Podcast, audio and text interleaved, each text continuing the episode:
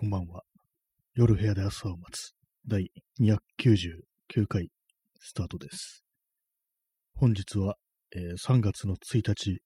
時刻は23時10分です。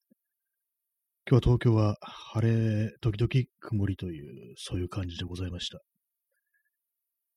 はい。えーこう毎日天気を言ってるんですけども、まあ、別に言う必要もないですよね。はい、ね。今日のタイトル雑談ということで、まあ、何も考えずに、こう、始めたと、そんな感じです。まあ、特別報告するようなこともないんですけども。そうですね。いきなり、もう、開始1分で、ね、こう、喋ることがなくなってきてしまったんですけども、皆様、いかがお過ごしでしたでしょうか？今日あれですね、あの昨日、昨日ちょっとあの、なんかあの、鼻の調子が悪くって、鼻の通りが悪い、かつなんかちょっと頭が重いみたいな感じだったんですけども、今日は割とこう、すっきりしてる感じで、昨日のは何だったんだろうっていうふうに思いましたね。なんかこう一瞬花粉症になったのかなみたいなことを思ったんですけども、結構、その、あれなんですよね、一昨日ぐらいに、もう3時間ぐらい、こう、外を散歩してたんですけども、そしたらちょっとなんか鼻がなんか少しツーンとするような感覚があって、まあなんでだろうなって、もしかしたらこれ花粉が鼻に来てんのかなっていう。私、あの、花粉症ではないんですけども、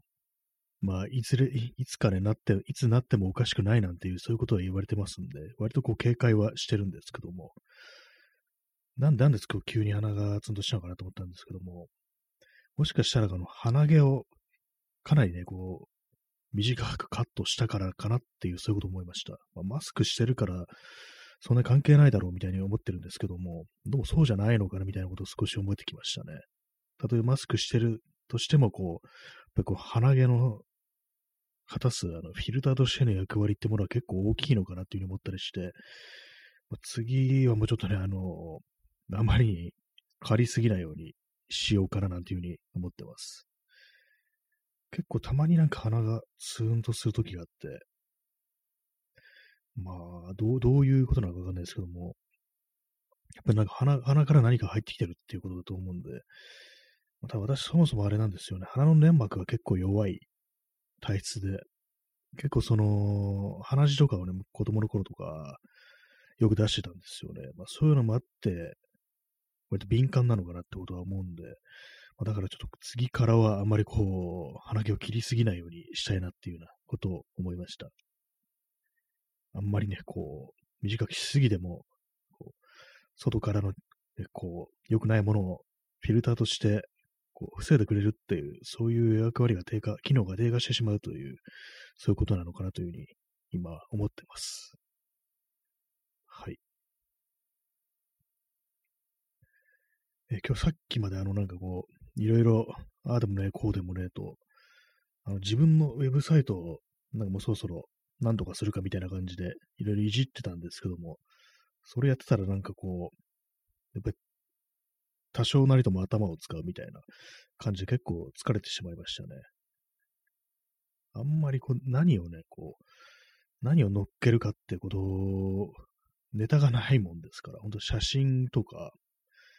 ぐらいしかないんですけども、それをどういうふうに、どうしようかなみたいなことを考えたら、こう、ね、なんかあんまりこう思いつかなくって、でいろいろ他のね、こう、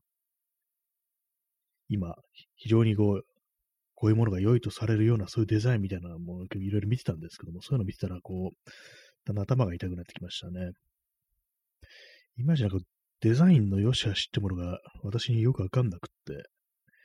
結構ね、なんかいろいろ凝ったね、アニメーションとかなんかしたりしてるようなね、そういうのありますけども、そんなにいいとは思えないっていうのがあったり、ね、っていう感じなんですけども、まあそんな中ちょっとあの、なんかあの、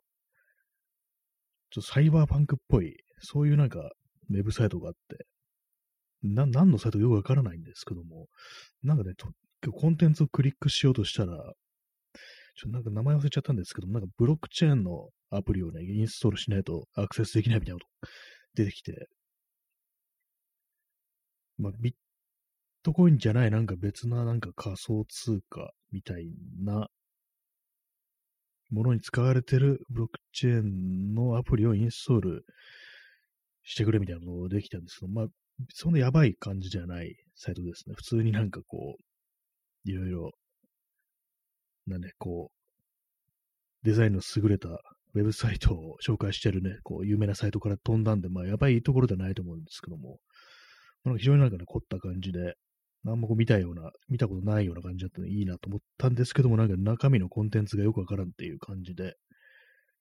なんだろうって感じですね。だんだんとなんかよくわかんなくなってきました。インターネットこともよくわかんないっていうか、Web3 って何みたいな感じですね。基本的にはブロックチェーンだとか、なんかこれからのああいうのって、あんまりこう把握してなくて、NFT だとか、ただひたすらうさんくさいぐらいにしか思ってないんですけども、実際、どうなんでしょうかね。えストロムさん、愛生会病院風に、あありましたね。まあ今もあるのかもしれないですけど、ものすごいなんかこう、病院のウェブサイトなのに、すごく派手なのがあって、すごい目がね、チカチカするような、そういうのを作ってたっていう、のが結構そのインターネット上で有名だったっていうのがありましたけども、どうなんですか？ひょっとしたらまだあるんですかね？あんまりこう続報というかなんというか、その聞いてないんですけども、ね、結構その、昔風のホームページって、昔風っていうか昔のまんまでなんかやってる人とかね、結構いますからね、なんか、阿部寛のホームページとかなんか多分自分で作ってるっていうことでね、だと思うんですけども。でもなんか、ああいうの結構まあ、割といいなと思いますね。なんだかんだ言って見やすいというか、なんというか、単純な分強いみたいな、なんかそんなことは結構感じたりするんで、下手に凝ったことするよりは、ああいう感じで発信していってもいいんじゃないかなっていうようなことはね、私は割と思ったりしてますね。いろいろなごちゃごちゃやったりすると、セキュリティだなんだとかで、結構めんどくさいから、手間がかかるからっていうのはね、結構感じたりしますね、本当に。えー、ここ、ココア飲みます。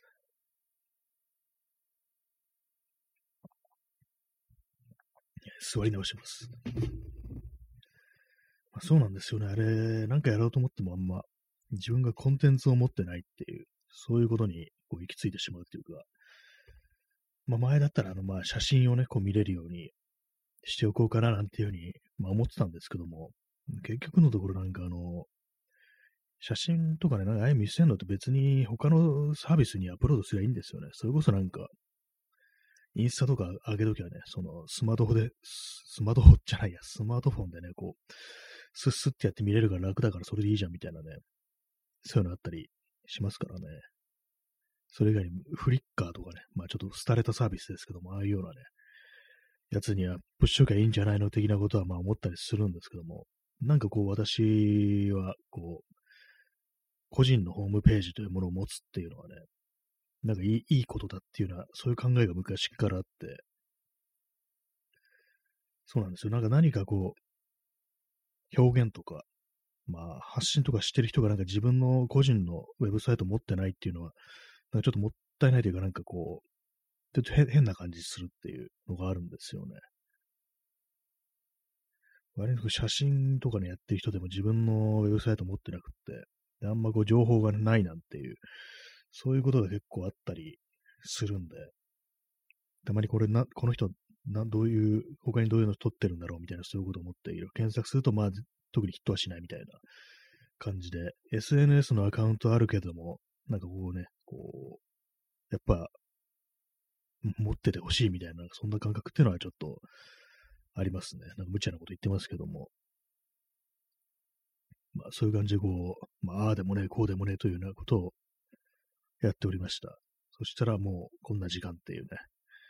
ところですね。そうですね。やっぱななんかこう、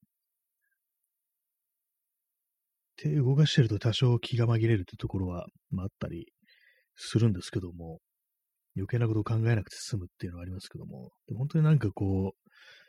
結構ね、あの、メンタル的にダウンが甚だしくなってくると、こそ気,、ま、気を紛らわせるための何かに手をつけることもできなくなるっていう、まあ、そういうことはね、結構あるんで、なかなか難しいところなんですよね。まあ、よく本当にこう、散歩した方がいいとか、運動した方がいいとか、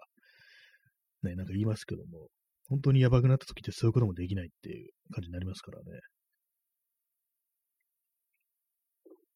ここは飲みます。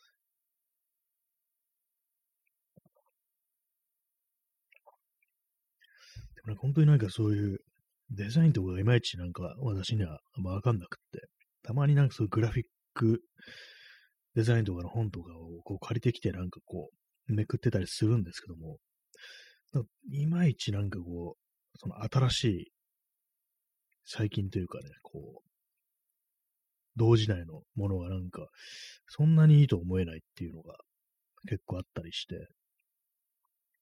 で、まあ、前に話しましたけども、ツイッターであのフォローしてる人が、あの、大正時代から、あの、昭和時代のなんかいろんなもののデザインとか見てると、今と比べて結構自由というか伸び伸びしてたような気がして、なんかすごくよく見えるけど、なぜだろうっていうね、こと書いてる人がいて、私も結構同じようなこと思ってて、昔のなんかこういろいろ文献だとか、なんかね、そのその手のなんかこう、私、たまにあの、銀座グラフィックギャラリーっていうところに行って、まあそこはあの、図書室みたいなのがあって、昔の広告写真の広告年間っていうんですかね、あの、その年の、年ごとにね、なんかこう、いろんなこうデザインが載ってるっていうのがあるんですけども、そういうものなんかこうめ、たまにね、こう見たりするんですけども、なんか昔の方がやっぱりこう、鮮やかであり、自由であるっていう、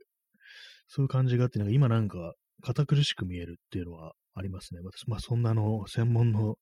ね、勉強とかしてない自分が言うのもあれですけども、なんか今の時代になんか、これは、これがいいってされるものがなんか自分にとってはまあこう、よく見えないっていうのが結構あったりして、どうなんですかね。なんかああいうのって、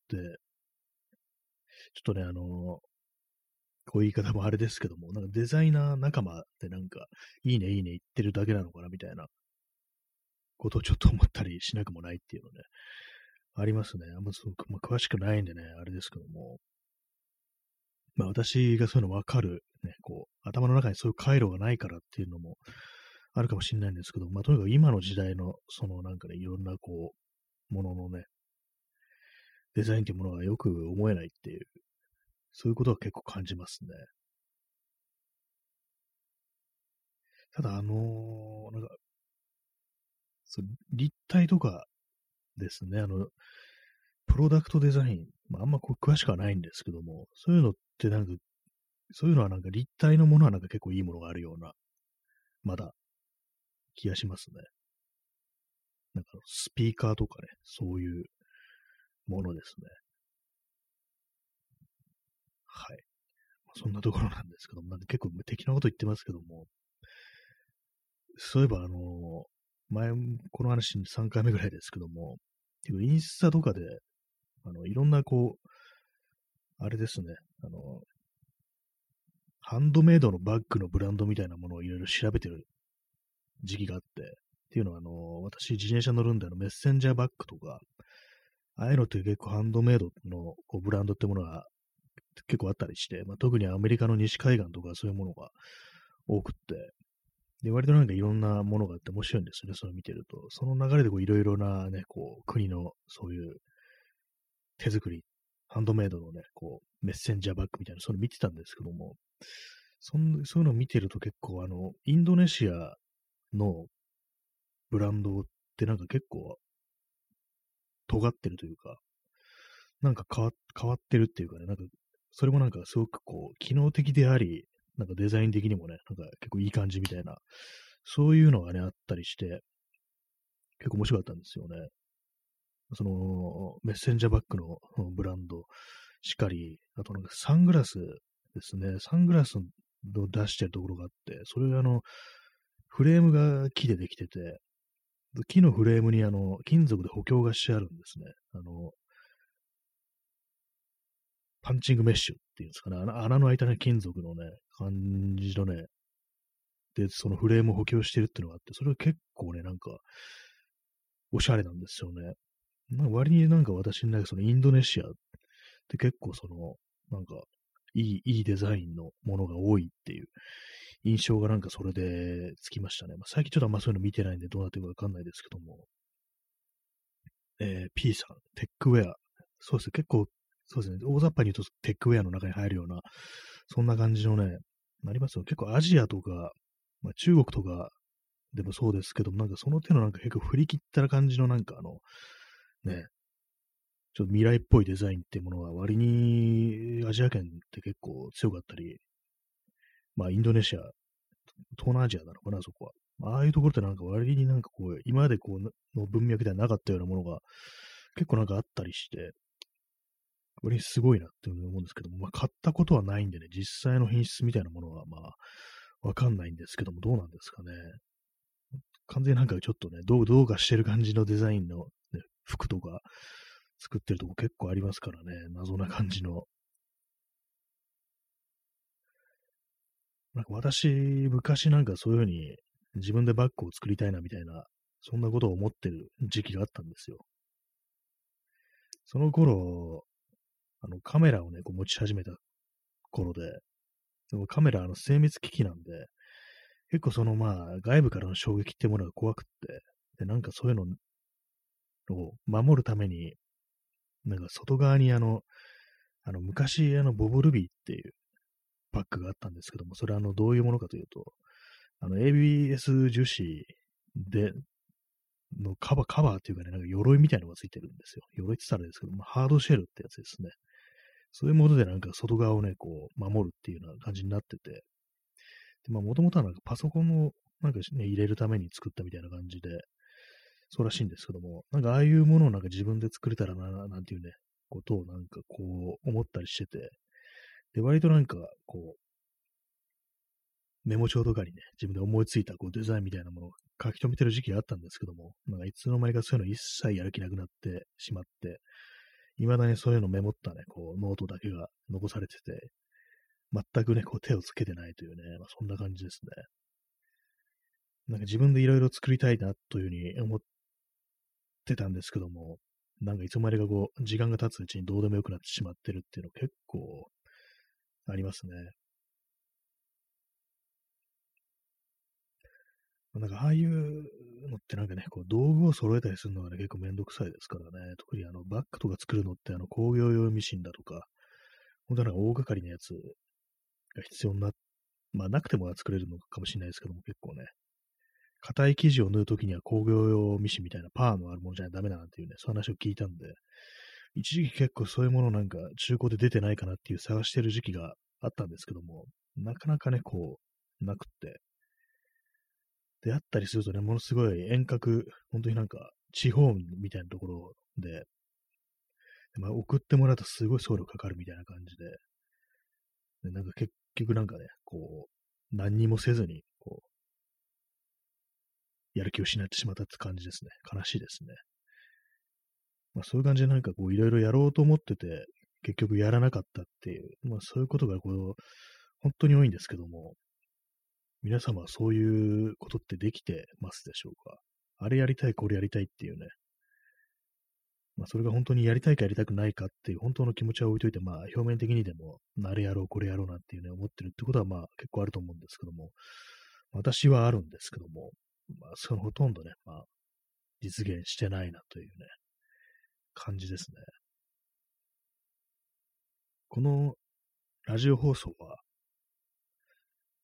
頭の中ではなんとなくやってみたいなっていうふうに思ってたんですけども、まあでもまあやらないだろうな、みたいな、そういう感じいたんですけども、逆になんか、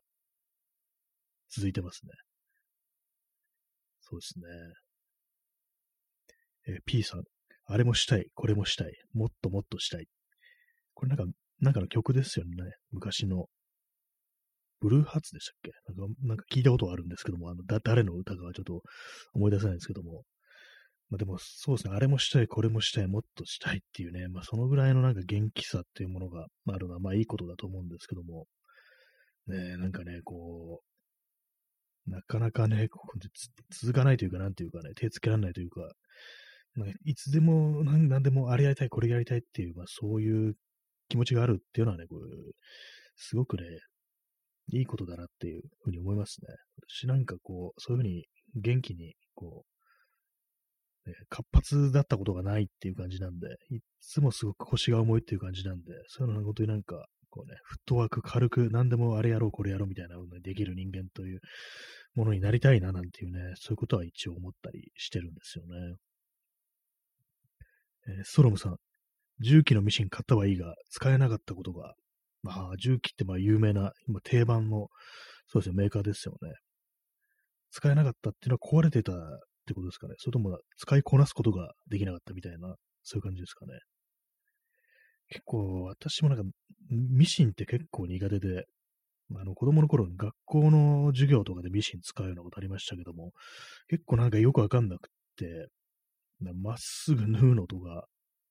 ぐらいしかね、できなかったなっていう。なんかこう、あれこれ、あだこうだってね、細かい作業するのって割と苦手なんですよね。不器用なのかなのか知んないですけども、なんかね、本当になんかこう、細かい作業が結構苦手で、ね、すごい大雑把にやっちゃうんですよね、なんでも。特にもう縫い物の類は、まあ、手縫いとかも結構苦手で、まあ仕方なくやるっていうような感じのことはあるんですけども、割になんかああいうの苦手なんですよね、本当に。一回あの、古いバッグをこうばらして、それを材料にして、ナイロンですね、ナイロンの生地で財布を作るっていうのをやったんですけども、それもね、なんか結構ね、大変でしたね。まあ、手縫いなんで、ミシンがね、ないんで、手縫いなんでね、こういろいろ、小さいものとはいえね、かなりこう、まあ、頑丈にこう、縫い込んでいったんで、結構時間かかって大変だったななんていうね、そんなことを、記憶ありますけども、まあ、ただ結構手縫いっていうのは頑丈にできるみたいで、それはあの、未だにね、こう、多分5年ぐらいもう使ってるんですけども、まあ、まだまだ全然こう、ほつれてくることなく使うことができてますね。まあ、でも最後に残るのはね、こう手縫いっていうのはあるかもしれないですね。まあでもそのバッグみたいな大きいものだったら手縫いなんかじゃちょっとね、あまりにもこう、ね、時間かかりすぎてやってらんないなっていうね、感じになりますけども。まあでもね、そういう感じもいろいろね、なんか作りたいなっていうものはあったりして、で、割となんか、なんか作るとき、結構その、売りに出すこともね、割と考えるんですよ。これなんかいっぱい作っていっぱい売れたら、で、まあ、それね、そういうことを、商売ですよね。商売的なことを割と私考えたりするんですけども、なんかね、そういうふうになんかあの、商売的なことをね、頭をかすめると、やっぱりこう、少しハードルが上がるっていうの結構あったりしますね。あでもこれ人様にね、こう売るぐらいのクオリティじゃなきゃみたいなことを思うと結構その、ね、腰が重く、さらに腰が重くなるなんてことはまああったりしますね。えー、P さん、手縫いで作るレーダーの装備。ああ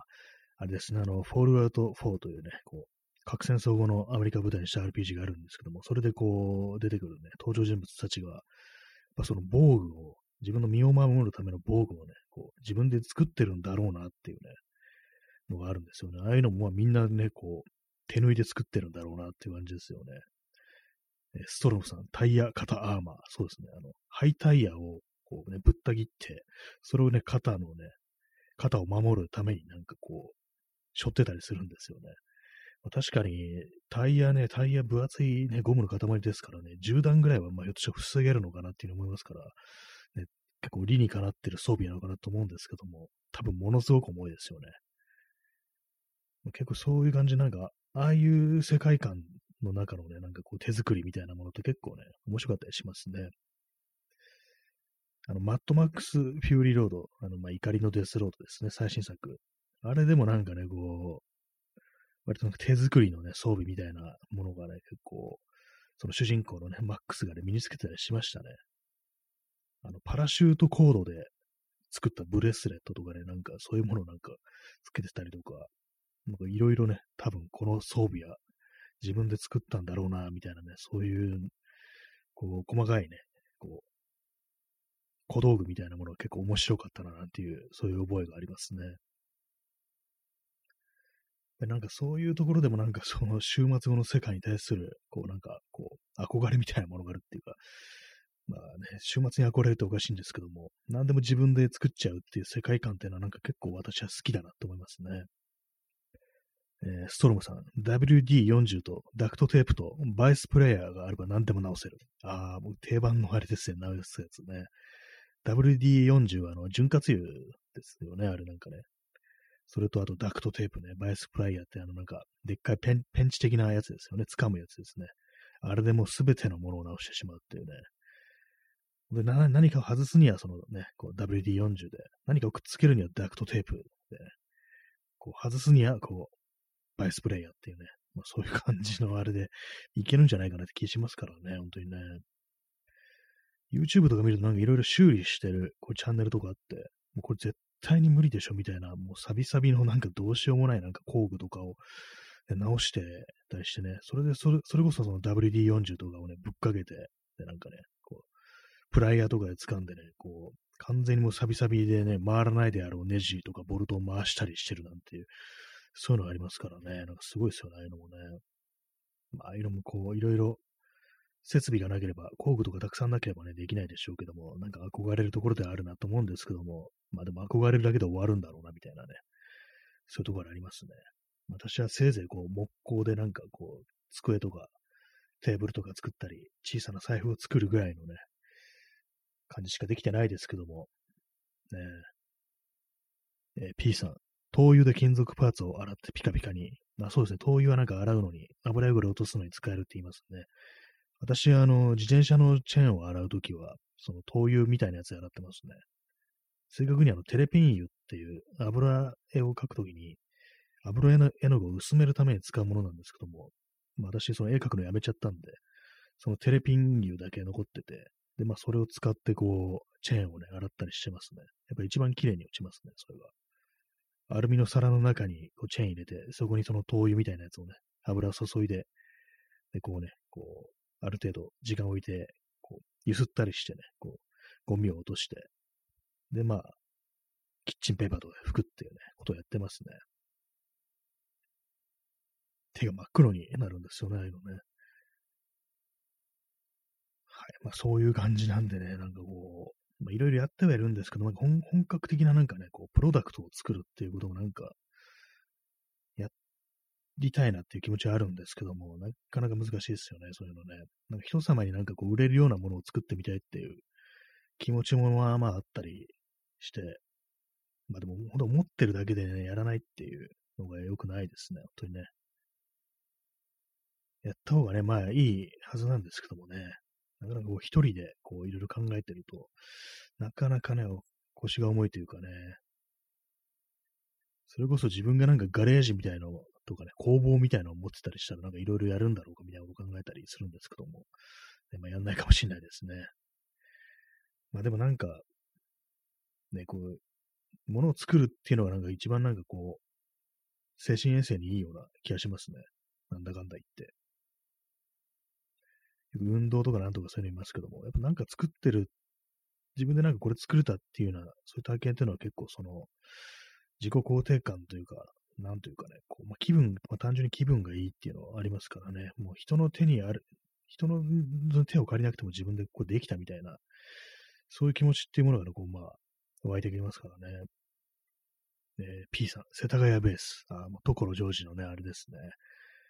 あれもなんなんですか、まあ、ちゃんと見たことないんですけども、所ジョージって結構その、いろいろできるんですかね。まあでも本格的なところはまあ多分専門家とか頼んでるんでしょうけどね、車とかバイクとかのことは。